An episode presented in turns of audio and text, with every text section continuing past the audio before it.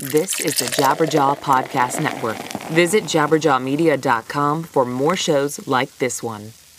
Like anime? Like Epica? Hear Dutch symphonic metal giants Epica cover the anime Attack on Titan theme songs on the band's newest EP, Epica vs. Attack on Titan Songs. The EP is available on CD and color vinyl at nuclearblast.com. Once again, Epica vs. Attack on Titan Songs, the EP is available on CD and color vinyl at nuclearblast.com.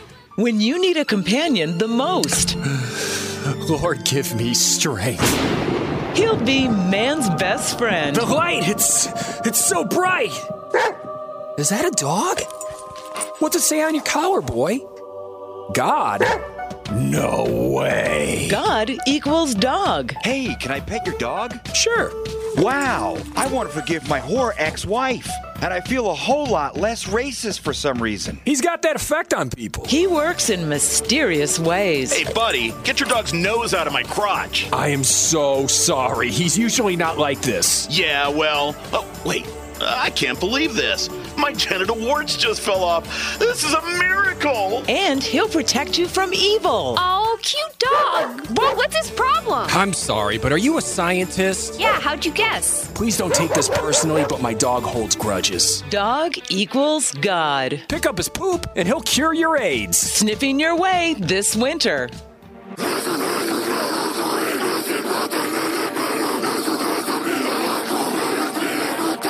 It's the Metal Sucks Podcast with your hosts Petar Speich, Brandon Hahn, and Jozalyn Sharp.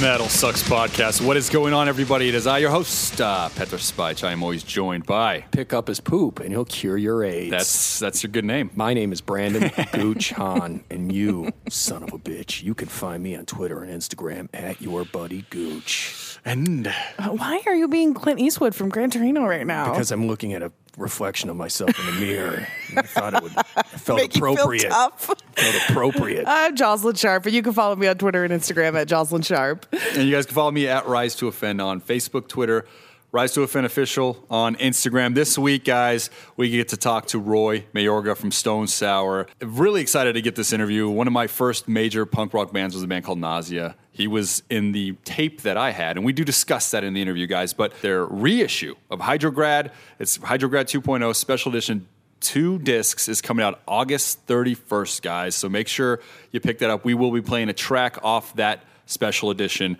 after the interview. And before that, guys, we always love to talk about the Metal Sucks news.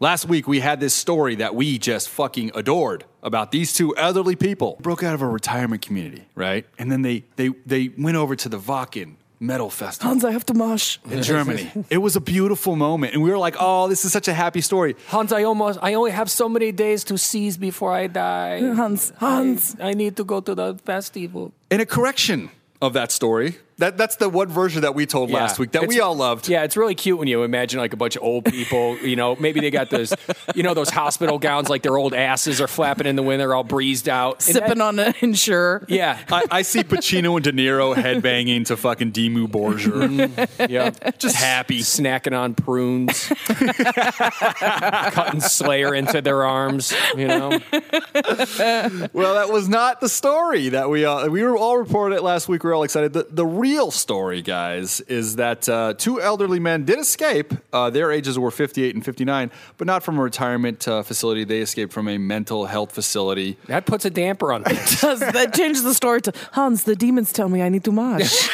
exactly. Yeah, it's one thing when you got only only so many grains of sand in the hourglass, and you're like, I got to do this shit, or else it's the end. And meanwhile, meanwhile, when one of your other personalities is talking you into doing something, well, we couldn't figure out why they were so young and in a nursing home. Yeah. And then now this makes sense. They weren't in a nursing home. Yeah, because last week we were even asking the question, we're like, wait a minute, 50 years old. It's like that Louis C.K. joke. It's like when you hit a certain age, it's like uh nobody's like, oh, you know, I helped an old, I helped a 50 year old man across the street the other day. no, it doesn't. right. That doesn't happen. He's still young, and- Right. but now that we know that they were just mentally Yeah, yeah, yeah. He's still young, but very crazy. So it's just So they Yeah. broke out for the to this mental health facility. They broke out from the mental health facility, and as reported, they were going to go to the Wacken festival. Well, no, that didn't happen either. Jesus Christ, how fucking wrong was this story?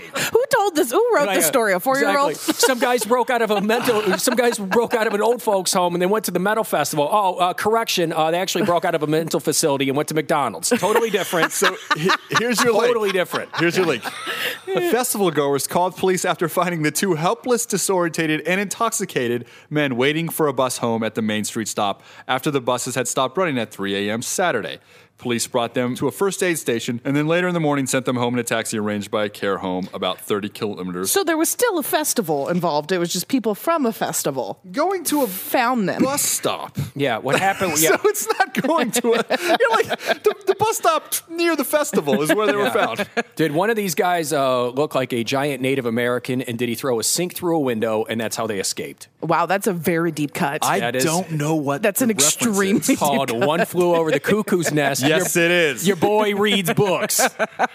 You know you saw that movie. I did see the movie, but I did read the book.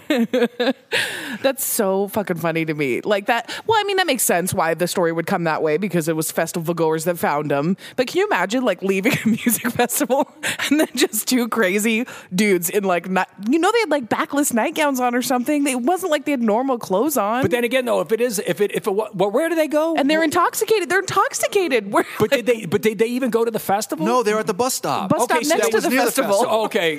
First 3 off, a.m.. first off, for anyone to call the cops on two people outside of a metal festival when there's so much other chaos going on, they're like, "Whoa, these guys are really standing out.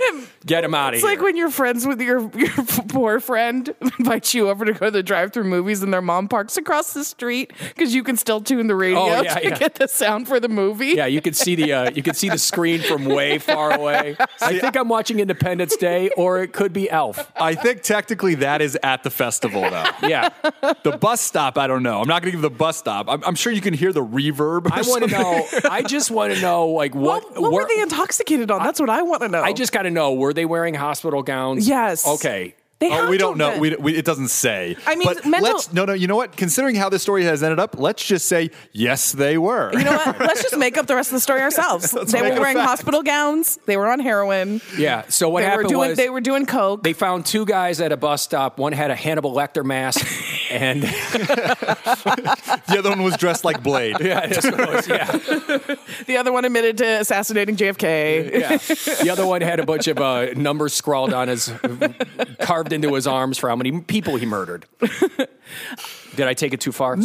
Sorry. Can you? No. How would you think even? so. I mean, what would you do? Like, if you're just too crazy? Because if they're in a mental health facility, I imagine they're crazy. Like, crazy enough that if they're intoxicated at a bus stop, it would be like those kind of people that we Jozalyn, want you to, should around be. to avoid. You know what I would do? You should be a detective because if they're, they're like if they were in a mental facility, I could just assume they're oh, crazy. Oh, shut the fuck up. That's so shabby. You, you know what I would do if I That's found hard them? hitting investigative.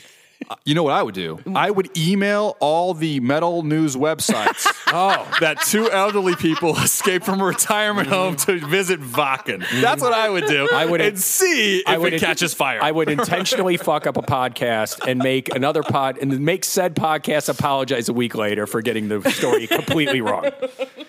I just love how they're like, yeah. Next like, week, tune in to hear us talk about two guys that escape a nursing home to attend uh, another metal You festival. know, well, here's what I want to know: is like, did they just go? Did they did they escape the mental festival and they were just like the mental festival. Not mental festival. Yes. That's what I call That's it, what they too. need to do. That's what they need to. do. That's what I call PMS. Did they, yeah, the mental festival.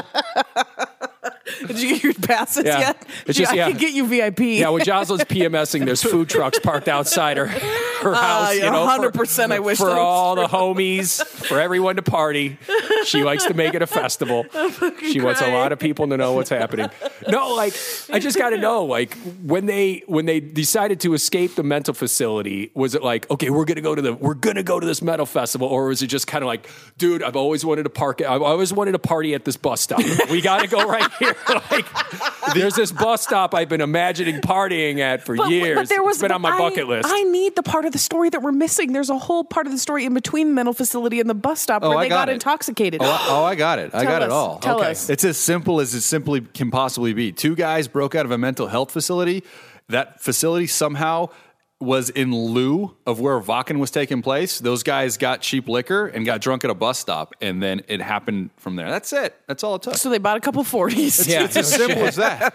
They, so they broke out the Oh, mental facility. They probably stole the drinks. Let's just say they stole the drinks. Let's give it some cinematic elements. So they stole some some vodka. They stole some Colt 45s. Yeah, but and, here's uh, the thing: if you're in a mental health facility, you're wearing like a robe and like drawstring pants. Well, and, like, is that true though in, in see- Europe? th- See, that's the thing. Like, we don't know how it is in Europe, and on top of that, too, like, Oh if- yeah, because Germany's so known for their their wide berth of accepting of different outfits. yeah, they're real accepting. all I'm saying is, is like, if they might, they might have been dressed like, uh, like a nurse. You know how they like wear the scrubs. So I- oh I- yeah, maybe they maybe they stole like a nurse's scrubs to get out. Oh, I know what happened. You guys want me to tell Please you? tell us.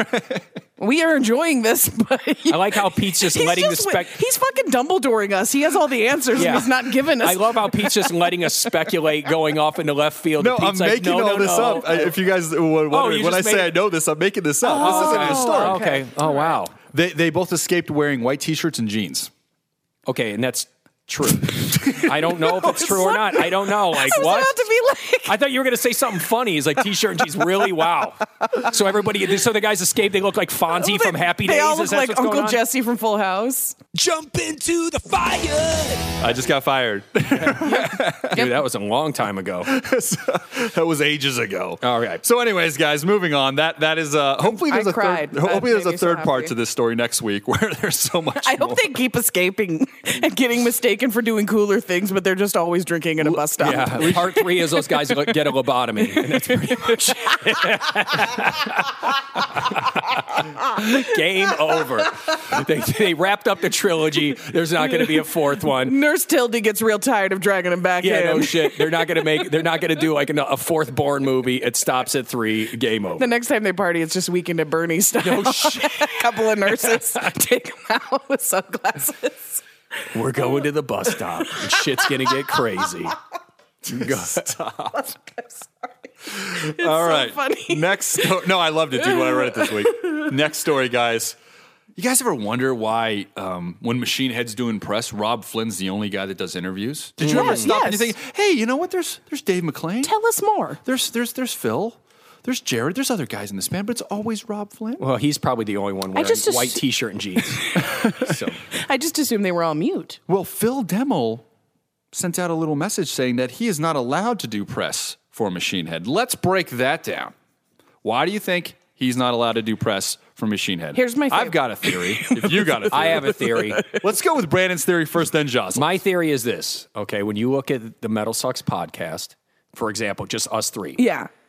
You wouldn't want me doing. You would 100% not be allowed to Yeah, do press you would ever. not want me to do that because I don't Without have a us saying filter. it, Brandon, Brandon is not allowed to do press for Metal Sucks podcast. We don't have to say it, but like if, if something's offered, we'd be like, "Hey, Josh, you want to do this? No, Pete, you want to do this? Okay." All I'm saying is the language is a little too free.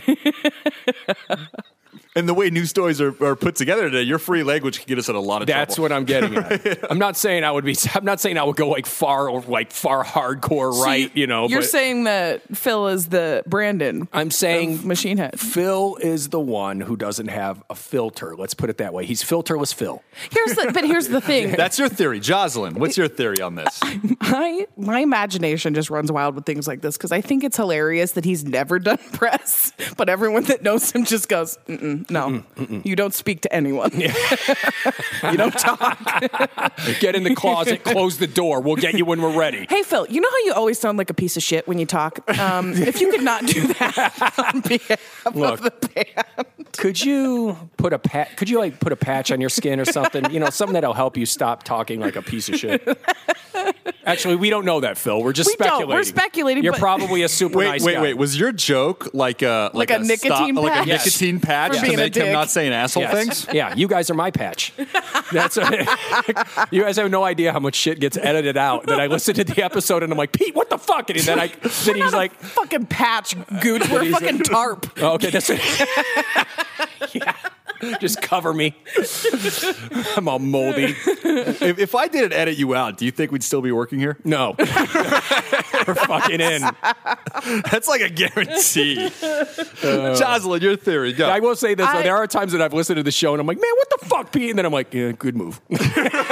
My theory is is that there's something buried somewhere deep in the annals of journalism that he said once, and that the entire band just went, "We can never let Phil yeah, do that again." yeah. All it takes is one. All it takes is one bad time. You got to Yeah. put your best foot forward. or dude. like he was talking to a fan in backstage, and he was, she was like, "How come you guys aren't talking to me?" And he was like, "I thought you're fucking dumb." And they were like, "No, Yeah. you're not the one to talk to the public." Yeah, they asked Phil, they're like, hey, so when's the new album coming out? He's like, man, N words be tripping. Whoa, dude, don't. No, no, don't. and now someone throw the tarp on Brandon. We just lost. Did we mention that? we just gained we just gained a one star review on iTunes because of that. Did you- did we- tarpless because of tarpless gooch? Tarpless Goose? I mean, we're right here, bro. The patches couldn't be closer. Still happens. I have a feeling Tarpless Gooch might be a bit. Next week we might have to do tarpless gooch. This is what I think. Ready? Okay. Now I'm going to go back a couple years, but Okay. Adam Adam Duce, their former bass player, he used to talk in the media and say shit like Robb Flynn won't let me do songs and kind of make it look like there was beefs backstage behind Machine Head. So I think Rob was like, "Look, dude, I don't want this. Let me just do all the press because you know." I'm the most incendiary character. I've got the most opinions, and I don't want people to think there's beef backstage. So I think he just said the kibosh of it. He's like, I'm going to take over all that shit. All you guys got to do this. Or Phil used to pass out on stage all the time. You guys remember when Phil used to pass out on That's stage all the time? always fun. I forgot about that. I think that yeah, yeah, I think that maybe they think he'll like he'll he'll pass out like my own private Idaho, Are you like serious? narcoleptic. Yeah, you really think they're going to be asking like hey, during so- interviews, so yeah, they just so, they're uh, like "Fill my pass out, so let's not. that was my part two to Yeah. it. Phil- okay. Yeah. Phil, so they're over you- here talking to him, and he's just like, "So, what do you think about the new album?" And he's just like, "Ah, "New England clam chowder," zup, and he just zonks out. Yes, I think that's the second possibility. that he's got. He's like, he's, they just ask him a serious question, and all of a sudden his brain starts to go thin, and he's just like, "Whatever happened to Runts? Remember those?" And he just fucking pops out. what did happen to Runts? That candy was. It's you still go. around. Runts still You can find it in the dollar bin at Walmart. Wait, wait, whoa. wait, wait, wait. Did I just cover you with my tarp? You just, think you did. yeah. Weirdly, you That's went the right. other way. Oh yes, I'm getting the power back back. I don't know. I feel. I mean, I, I agree with that mentality. I think a lot more bands would be more successful if they were like, "Dude, you just take point. We're just gonna fucking play music. You deal with that shit." Because that's a lot of. I mean, we talk about bands all the time that are giving us mixed messages. I think it's very important to have one voice for your band. I think it's. I think that is important only because again, you say the one one wrong thing, all of a sudden everyone's affected. Yes. and that's and, and you see that happen a lot with bands. And it wouldn't look good if somebody was like, uh, "Phil, what, how do you feel about you know the racial tension and the right-left tension in music today?" And he was like, Matter of fact, that's how I want to do every interview from now on. They're just like they ask me like a super tough question, and I'm like, and then I wake up, I, I, I have like one eye open, or did they buy it? As the guy that does the interviews on this show, I hope that's not a trend because I won't know how to react. You know, and then the the media can twist it up like they're fighting. Think about the retirement home versus the mental hospital. That happens. Yeah. yeah, completely. go- It's a game of telephone. It's a game of telephone. Like sometimes these stories. So Jump into the fire. I got fired. Fuck it. Oh man. Okay, moving on, guys. So the next thing we want to touch base on real quick. Uh, Warrel Dane passed late last year. I want to say in 2017. We are huge fans of Nevermore. Huge fan of everything you're doing. And uh, they are going to put together his final solo record, Shadow Work. Now, when something like this comes out and it's posthumous, and we know that a lot of it's going to be demos and things like that, do you even care? Or it's just great to hear these songs? I just wanna hear it. Yeah. I mean, you miss people when I mean, even as far away as uh, as a musician that you love, when they're gone, you kind of every time you think back to the fact that that hole is missing in the world, it, it makes you sad. But then having something like this is like, you know, it's like, it's it's really neat to have that. Especially the fact that he wrote those lyrics. I mean, it's Yeah. like, wouldn't you like to hear his message? Like, I mean, I just want to. I'm sorry. What? I'm kidding. No, I'm just. I'm sorry. I'm sorry. No, no, but honestly, though, I mean, yeah, especially the fact that he's the one that wrote those right. lyrics. It's like that's, hearing him talk why, from beyond the grave. Yeah, I mean, there's something very special about that. Yeah. There, Yes. there was a record put out by Blind Melon, who I think is a fantastic band. I don't care if uh, metal fans don't, but they put out a record called Nico, and it was just like Shannon. They had a, a, a one of the songs was him singing on a voicemail.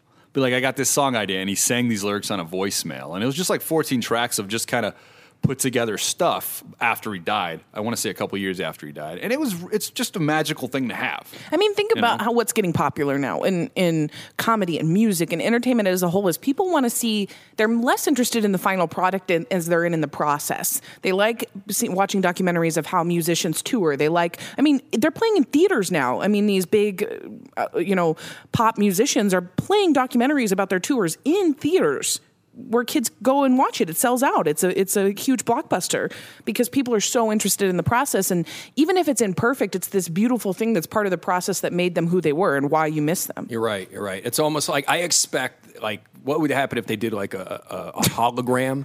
You know, like you know, I mean, could you see something like that happening where it's like you know, It did happen with Dio. Yeah. Well, they sell out like a bus stop, and then like they show just all these people just crowd the bus stop. Would you see- boners in the mosh pit yourself or something, just so we don't have to? Yeah. in the mosh pit. So many sounders. That sounder from now on means Brandon double down. I'm Yeah, just joking. that's that means that means anyone double down on their joke. How about that? I'll make one for myself.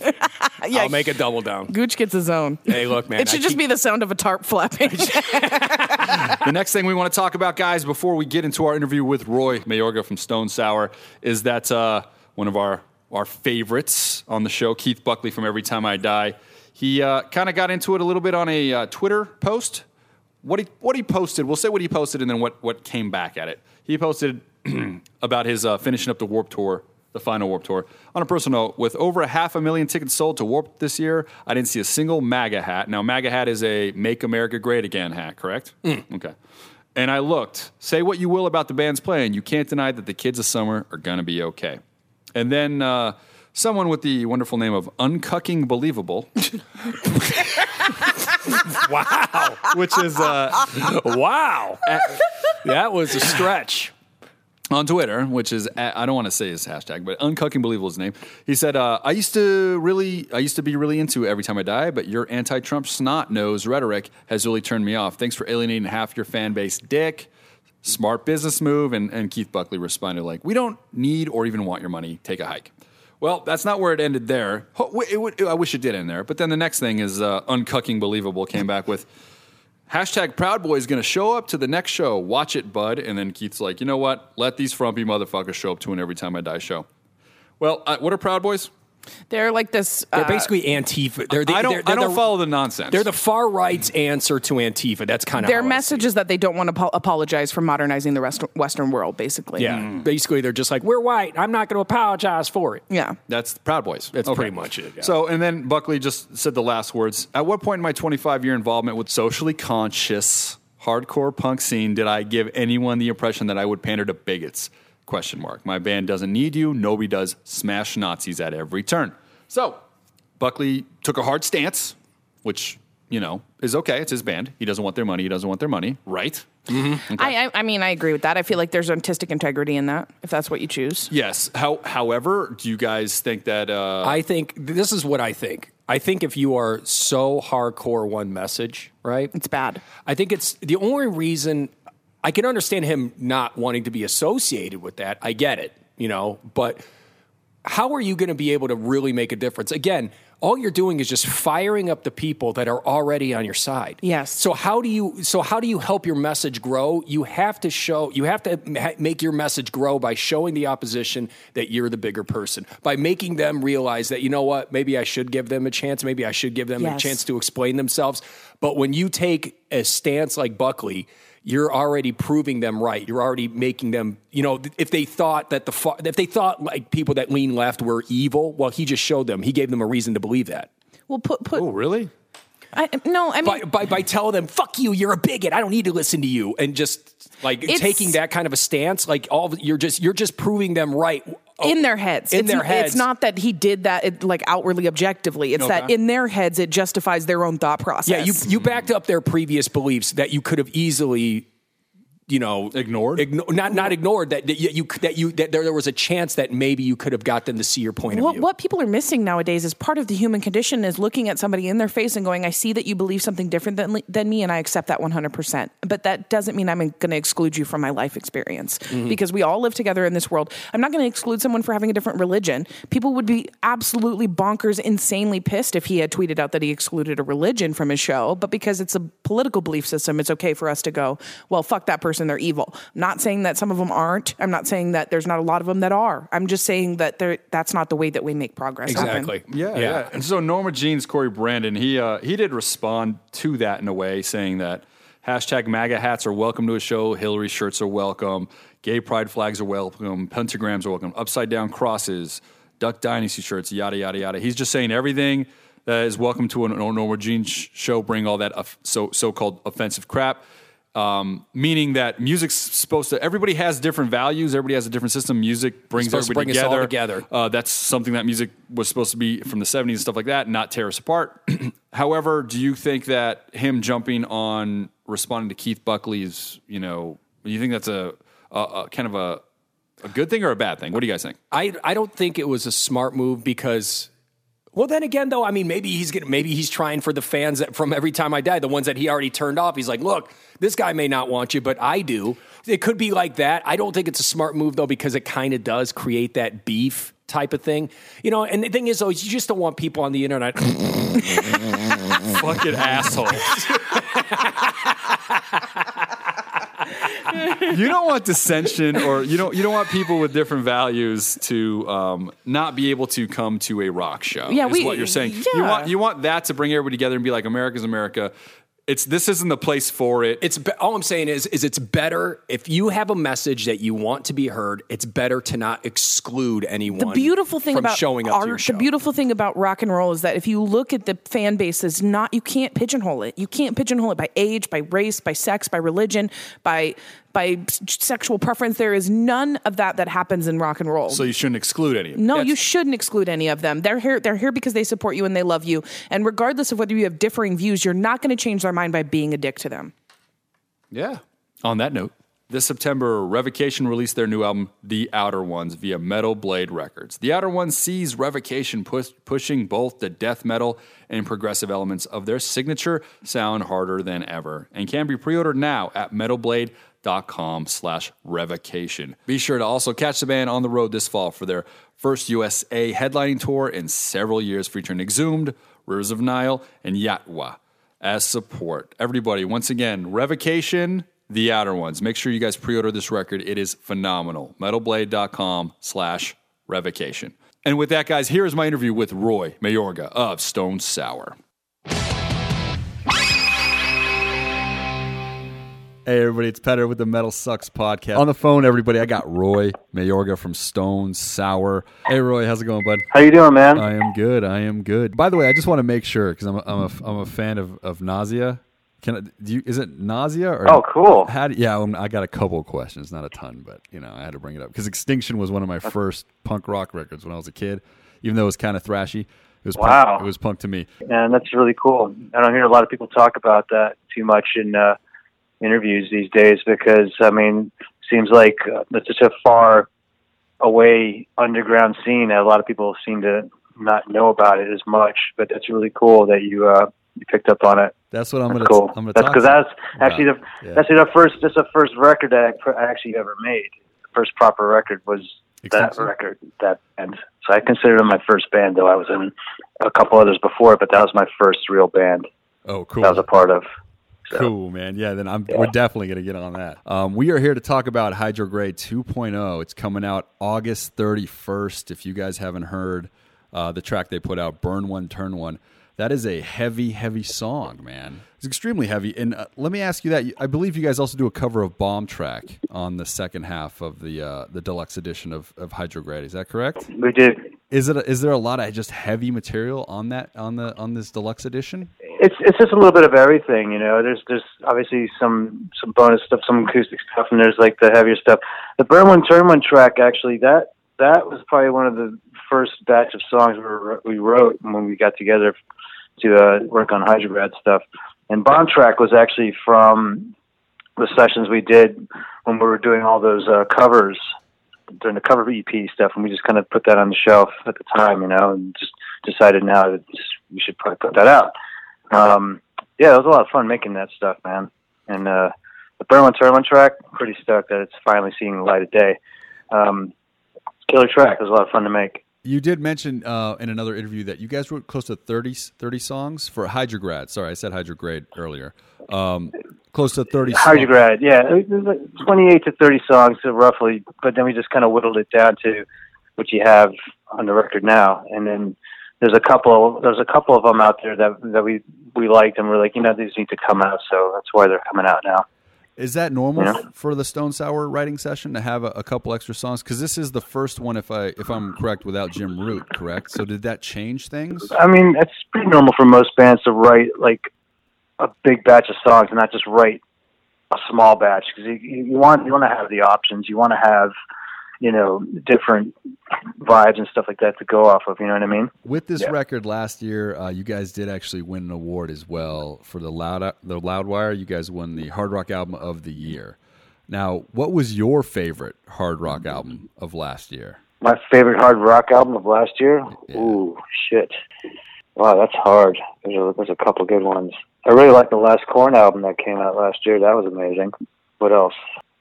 Wow, I guess that's yeah. I guess that's about it. Because at that time we were just. I mean, I didn't really listen to a lot. At that time, we were just focusing on doing our thing. That I just didn't really listen. You know what I mean? But that last Korn record, that's the one I really liked a lot last year. When you guys do win an award like like that at, at this stage in your guys' career, where you're established and everything like that, is it still as rewarding and validating for the work that you guys put into the band? Absolutely.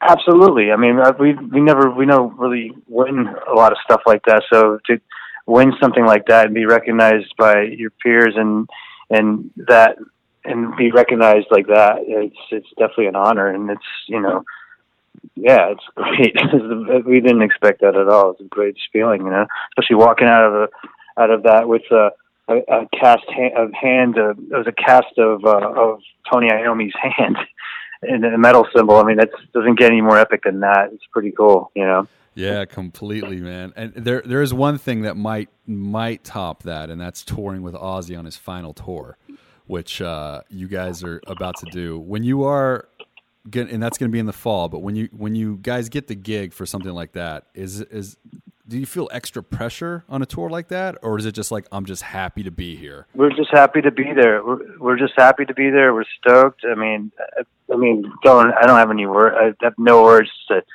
express how excited I am to be doing that. I mean, to be able to do that for six and a half weeks and watch Ozzy every day like that, it's gonna be great, man. I mean, we're we're all Ozzy and Black Sabbath fans, so this is huge for us, you know. And uh, we're definitely grateful that you know he he you know handpicked us to to be the band to open up for him, and it doesn't get any better than that, you know. For sure. Did you ever see Ozzy uh, before you were like in a band, like back in the day, or no? No, I didn't really. I didn't see Ozzy until honestly until I uh, did Ozzfest in '98 when I was drumming for Soulfly. That was the first time I'd seen him like for real. Other than that, no. I just I just heard him on the record and that's it. You know, I didn't really get to. I didn't go to a lot of big shows in the '80s because it just wasn't really in my agenda at the time. You know, I was stuck. I kind of stuck more into the whole punk rock scene and was involved in that and trying to do my thing and going to see shows and doing whatever I can do to to break out of the town I was living in and tour. You know what I mean? So that's basically where my head was at. But I loved Ozzy and I loved Sabbath. You know, so it was definitely a was definitely uh you know a dream come true to actually see him. You know, for the first time, and it's always a pleasure watching him play. You know, it's great.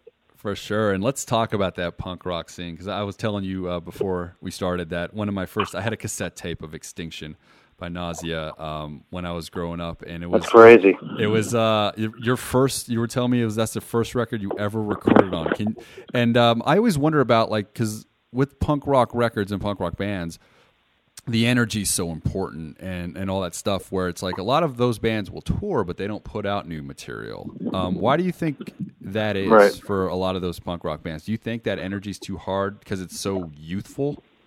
No, I don't think that. I mean, there's a lot of punk rock bands that are, around back then that are still doing it, and they're still they're still touring. I mean, bands like GBH. I mean, they've been around since 1980. They're still out there killing it. UK Subs are still out there killing it. I mean, Charlie Harper's like 72 years old, still fronting the UK Subs and singing Stranglehold and fucking killing it. I just seen I just seen he posted something on Instagram last night of them playing somewhere in Europe. I'm not sure where. It's an outdoor festival, and they're killing it, man. They sound great.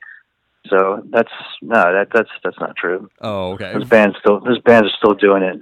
A lot, a lot of them. Those that- bands still out there doing it. Oh, they're killing it live, but I, I the, I'm talking about like re-recording new records. Now, UK subs they still do, but I, I like I remember like seeing the Adolescents when they put out a new record. It was like 15 years later, um, and and it, it's so Mhm. hard to capture what they had. Uh, and and the, even the last Black Right. Flag record that that Ginn put out, I remember I was just like, man.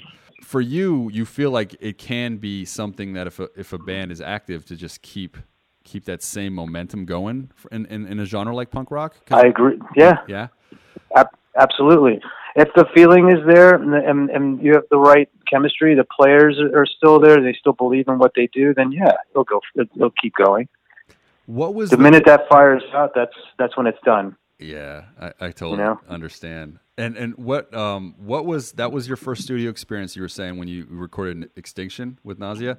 Um, what was Yeah, what yeah. was that experience like? How did that record come to be? Well, some of those, a lot of those songs were written before I joined the band, and by the time I got in the band, I, obviously I helped, uh, you know, help put those songs together more and make it fit better for you know to my playing and vice versa. Uh, we wrote a lot of those songs together later, uh, maybe four or five of them out of out of the ten or twelve that are on there. Um, that was my first um, time in a real studio, so that was a that was a really cool experience. Like the first time I seen a big mixing desk and a, a reel-to-reel machine, and you know a big live room. There's my drums that are in there, and it was it was pretty cool, you know. And we we did it all ourselves. We had the, the house engineer that was in there, but um, we basically all had a, had a hand in it, you know. And Victor, our guitar player at the time, just graduated from an engineering school, went to engineering school for a few years, so he had a big hand in, in putting that together. And that was actually my first experience really learning how to engineer myself and seeing how it's done. And I kind of just went from there. Um, it was a it was a great experience, man. Like I, I, I hold that time very dear to my heart, man. It was, it was a it was it was great. It was a good time, you know. And how do you hold that legacy alive? Like with with so much uh, well, so much media coming at us these days. Like how how do you Mm-hmm. keep those memories kind of and, and, and get new people to to visit stuff like like that? Well, I mean, it's, it's, you can only put out so much info and tell so many people about what you've done. And like, I, I'm not the kind of person that goes out of way to tell people what I've done unless you ask me, like you just did. And by doing by doing interviews like this, this will let people know that that exists, and maybe they'll they'll go and check it out. You know, there's there's footage and and video footage and uh, all over YouTube of shows that we've done in the early late '80s, early '90s. There's there's stuff on iTunes. I mean, there's you can still get it. You know. And I highly recommend everybody out In fact, you can. In fact, you can get. In fact, you can get that Extinction record. It's it was re-released like a few years ago uh, and remixed by uh, Don Fury, who's another like legendary uh, producer engineer in the hardcore scene in New York. Uh, Don Fury Studios. Um, he's he's uh, pretty much was part of the sound of New York hardcore, and he he recorded us and actually mixed us on that. What, uh, how long did you guys tour on that record? Was there a lot of touring going on? Not much. I mean, because the band, when I joined the band, I joined the band in '89, and we lasted till about '91. So we only did like a couple of them. You know, we did like two European tours. Like my first time in Europe was with them. We did a, like a West Coast tour with like Neurosis and Glisten Max and bands like that. The East Coast, we did a lot of like weekend stuff and like up and down the coast kind of thing. But we never toured in the middle of the states really, because there's a lot of people that didn't really get the band, you know. Um, but they got us in Europe, so we ended up going to Europe a lot more and did some really big tours there, playing all the squats and all all those kind of places, you know. And uh, it was great. It was a good time, man. It was. I mean, Europe was a different place back then, you know. It was like when there was all different currencies. It wasn't euros yet. Everything was was new and fresh, and you know, communism and the wall just came down, and so the Eastern Bloc was a little bit, definitely a little bit rougher, and uh, um, definitely raw, but it was it was a great experience to see all that, you know, and meet all these people and learn about their cultures and and you know take that in and embrace it, you know. Oh man, yeah, that's Good that's stuff. That is excellent, man. So, and, and the band did have a strong political message. Do you think the songs represent 1989 more or today more? Well, there's definitely a couple songs I think definitely resonate still. Like songs like Cyber God. I mean, it's definitely about what's going on now with all social media and like how that's taken over everyone's brains and taken over everyone's life. And basically, our our singer foreseen this and wrote all these lyrics, which pretty much resonates what's going on now. It's funny. It's like almost 30 years ago that song. So anyone uh, wants to check that song out, you can see what I mean. It's just funny to see that like what he sung about then is happening now. It's crazy. That is crazy, man. Do you have a lot of those moments like throughout your career where you're like, "Wow, we talked about this 20 years ago, and it's actually coming to fruition"? Like these Yeah, sometimes. Nostradamus moments. Yeah. No, I see. I see it all the time, man. I have. I, I listen to these. I listen to some of the older records, and I'm like, man, I thought this was this, and that's this now. It's, and, and there was a because there was just some sort of a, a genuine anxiety, you know, to just how the future would Yeah. come, you know, back in the day. my anxiety comes on these days more like you know what's it what's the world going to be like when, when my when my daughter's like eighteen twenty you know what i mean like is it gonna what's it going to be like like i that's the kind of thing that worries me you know that's what brings on my anxiety any parent you know i think feels that way I, I completely relate. Yeah, and and I, I feel like that's a that's a great thing you brought up because I feel like uh, what can I control? I guess in a lot of ways, like what can I personally do? Like I feel like all I can do is control like you know my home and then raise my kid right and all that stuff and hope everybody else does that. But like what what what truly is i think I? I think you i think what's only what's what's in your power is what's exactly what you just said what's in front of you you can do you can you can control it and guide it as much as you can you know and and that's it you know It's, there's not much else you can do it seems simple though if like if we all just showed our children love and the right thing like all of us the world would be a better place doesn't it seem simple that's the only thing you could do. That's That's, the it, best. man. That's the best thing, and the only thing you can do. Yeah. yeah dude so hopefully Yeah. so one thing that Yeah. was in the news uh, uh, last year was josh rand did step away from the band due to some addiction issues um, and uh, as, as a band i mean he's one of your guys' brothers um, do you guys change your life on the road to kind of just help him cope with this first year or something like that is there anything or is it just kind of the same old business No, we, we we do. I mean, we keep a dry bus, we keep it dry um, backstage, and that's it. You know, and and just uh, we're just we're just supportive, man. He's our bro, and we just want to make everything good for everyone, and you know, everyone can just you know live good and feel good. You know what I mean? A hundred percent, man. A hundred percent. Um, and, and that's such it's just such a cool thing that he did step away. Was was there anybody in the band that was kind of helping him out, or is it something that he just decided by himself? He decided by himself, and he wanted to go do it on his own. That's And we powerful. we supported him on it. You know. Yeah, yeah, that's that's, Yeah. that's powerful, dude. That's that's really cool, man, to hear. Because a lot of times, a lot of times, it, it takes so Absolutely. much more, you know, and and that that is cool. So, as we were talking about the punk rock records, what were the most important punk rock records to you growing up? most important punk rock records. Definitely never mind the bollocks by Sex Pistols. Definitely hear nothing, see nothing, say nothing by Discharge. Definitely um, City Babies Attacked by Rats by GBH. Definitely um, Black Flag Damage, My War, Black Flag, MDC Millions of Dead Cops.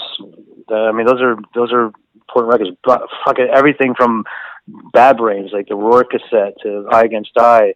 Those are that's all important, you know. Definitely, Cro-Mags, Agnostic Front. I mean, I can go on and on and on. You know, Would you ever want to do another punk rock band? hmm, if it was for the right reasons and with the right people. What You know what I mean? Yeah, what would be the right reasons though? Well, the right reason it would have to be. I'd want to do it with someone that felt the same way I felt, and not just do it for the sake of doing it. You know what I mean? At this point in my life, I I'd rather just concentrate on moving forward. I mean, that the whole punk rock thing is with me. That's still in me, and and I know it's around. If there's other people around that want to do that with me, and then I'm into it. Otherwise, I'm just going to keep doing what I do with Stone Sour and move forward, and you know, do my soundtrack work and all that. But you know, it's it's it's a it's a certain time in my life. I was 18, 19 years old. You know, that's how I felt then. Is to play that kind of music. If I, I don't, I, I'm not the kind of person that's going to force it. You know what I mean? Mm-hmm. I'd rather it come naturally. You know what I mean? If I had a call to go play in something like that, of course I'd go do it. But I'd have to feel it first. You know what I mean? Not just going to go do it for the sake of doing it. Yeah, hundred percent, man, hundred percent. Now, like you're saying, you're growing up in, in in that scene. Do you remember a specific show or a, a couple shows that you saw that you think you were lucky to be at? Oh wow, wow! Lucky to be at. I think every show I've ever seen in my life, I feel I was lucky to be at because there's some there's some moments in there that you could just never you'll never ever see or ever relive again. You know, I can remember the first time seeing COC and DRI together. Um, that was important. Uh, I remember seeing Black Flag for the first time. It was around the time when My War came out. That was actually one of my first uh, punk rock shows to go to. Um, probably one of the most violent shows I've ever seen. Um, yeah, I mean, I don't think about that then and there when I'm at those shows. It's something that I'll reflect on later in life. Like I'll look back and like, damn, that was a really important show. I'm really glad I was part of it and seen it and da da da. You know what I mean? Oh yeah, hundred percent. Seeing the Ramones, you know, for the for the first seeing for the Ramones for the first time was great. I seen I was lucky to see them a, a couple times. Um, when I was a part of a band, this uh, a Hare Krishna hardcore band called Shelter, we were in Europe in '96, and uh, we we got to open up for the Sex Pistols a bunch of times. You know, when they first got back together, that was that was huge for me. I mean, I never thought ever I would ever see them, and to be direct support to a band like that was was huge for me. You know, that's that was definitely a monumental show for me, and to watch them play those songs at 110 decibels, it was fucking mind blowing. You know. Is there anybody that you uh, didn't get to see that you wish you did? Like, did you ever see the Dead Kennedys or anybody like that? I did. I did see the Dead Kennedys. I saw them when Frankenchrist was out, and that was like probably like the second to last record that they made, and then they broke up. So I was lucky to see that. Um, it was still the lineup was still DH, you know, DH Peligro, Jello Biafra, East Bay Ray, Klaus Flouride. Um, it was great, man. another another crazy crammed little show. I, I, I was living in uh, I was living in um, in Pennsylvania at the time, and it was at a place called uh, West Caddy Playground uh, Community Building. It was like this low ceiling. You jam 300 people in this little bingo-ish kind of hall, and that's where these shows were. And I remember seeing them in a place like that. It was pretty amazing. It was a great time, man. Yeah, the man. stage was about a foot tall. there you go. Dude. Yeah.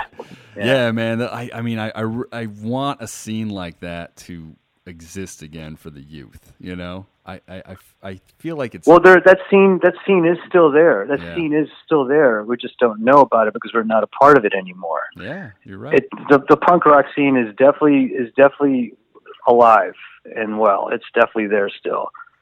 And a lot of people don't seem to think it is, but it, it really is, and it's actually it's big. It's huge. It's still there. Seen it recently when I when I when I rejoined with when I rejoined uh, on drums with with Amebix, which was a huge influence to Nausea. Amebix, I don't know if you're aware of that band, but they they started they they're like the what they're called the the godfathers of crust punk. That's what they're that's what they've been labeled as.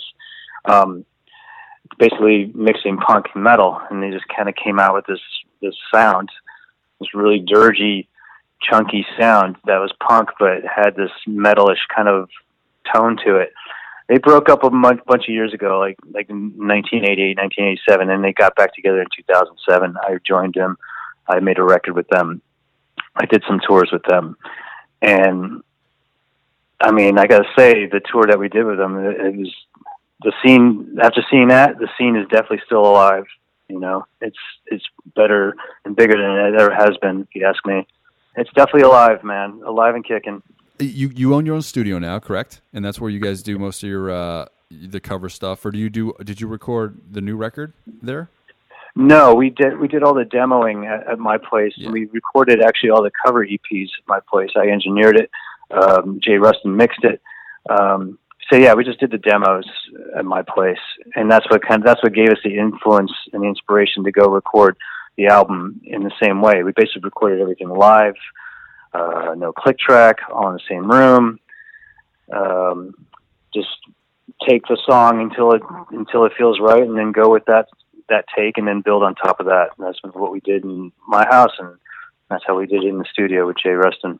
Nice, dude. So when you when you guys decide to do covers, how, does everybody bring ideas to the table, or is it kind of like one person?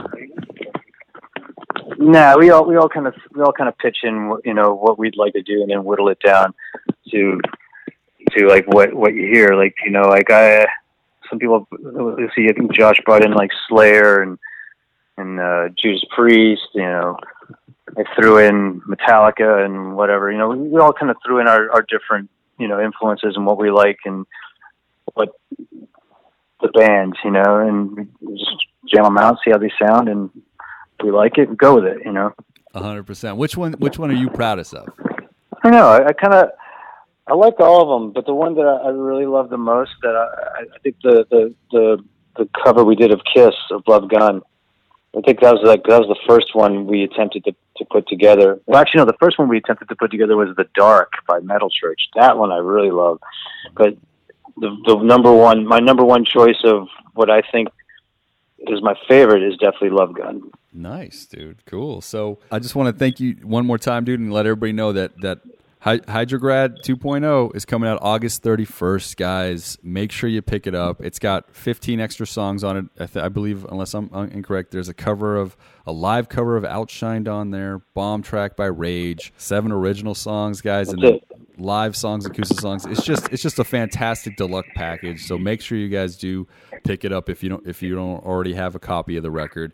Make sure you catch Stone Sour, man, playing with Ozzy. I'll be seeing you guys out here in Vegas. That's where I'm at. So um, I can't wait in October. Oh, cool, man! Great. Yeah. Oh, yeah. MGM Grand. awesome. It's gonna be cool to see you guys on a, a live stage up there, man. It's gonna be really cool. So, um, with that, Absolutely. Roy, man, I got to tell you, I've been a fan for a lot of years. Like I told you, I still got my cassette tape, man, of Extinction, and uh, so it's That's so cool, man.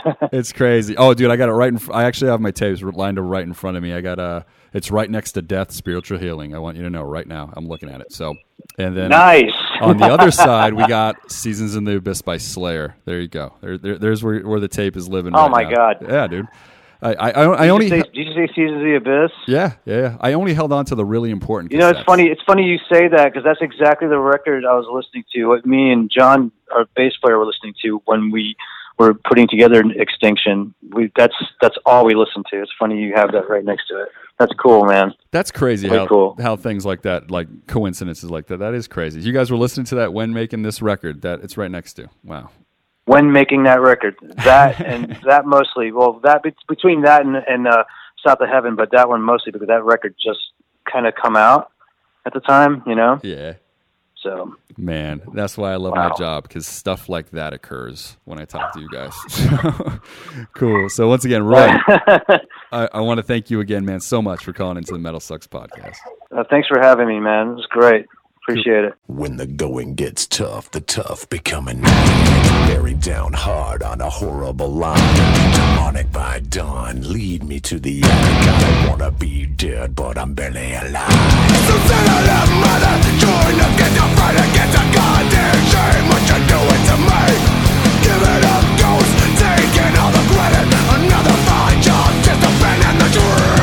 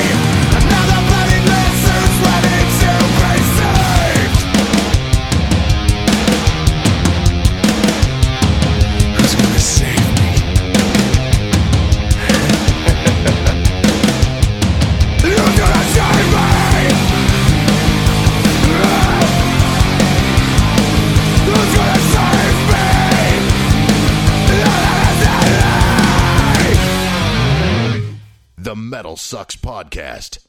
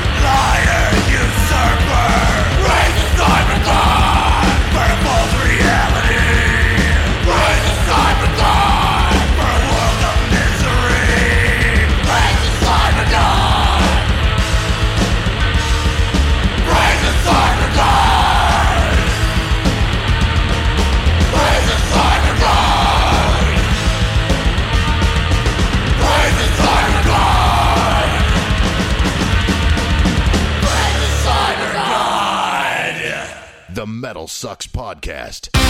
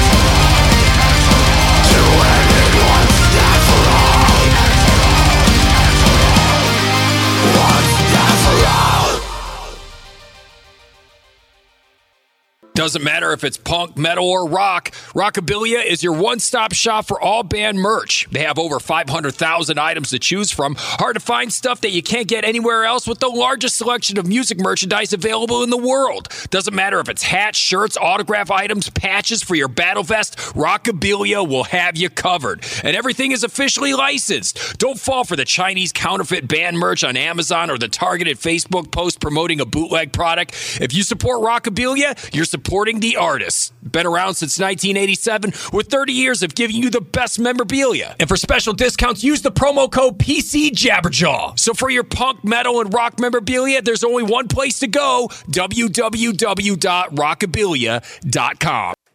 All right, guys, and we are back. First song you heard is off Stone Sour special edition of Hydrograd. That song is called Burn One, Turn One. And like I said before, guys, double disc. It's coming out August 31st. Make sure you pre order it.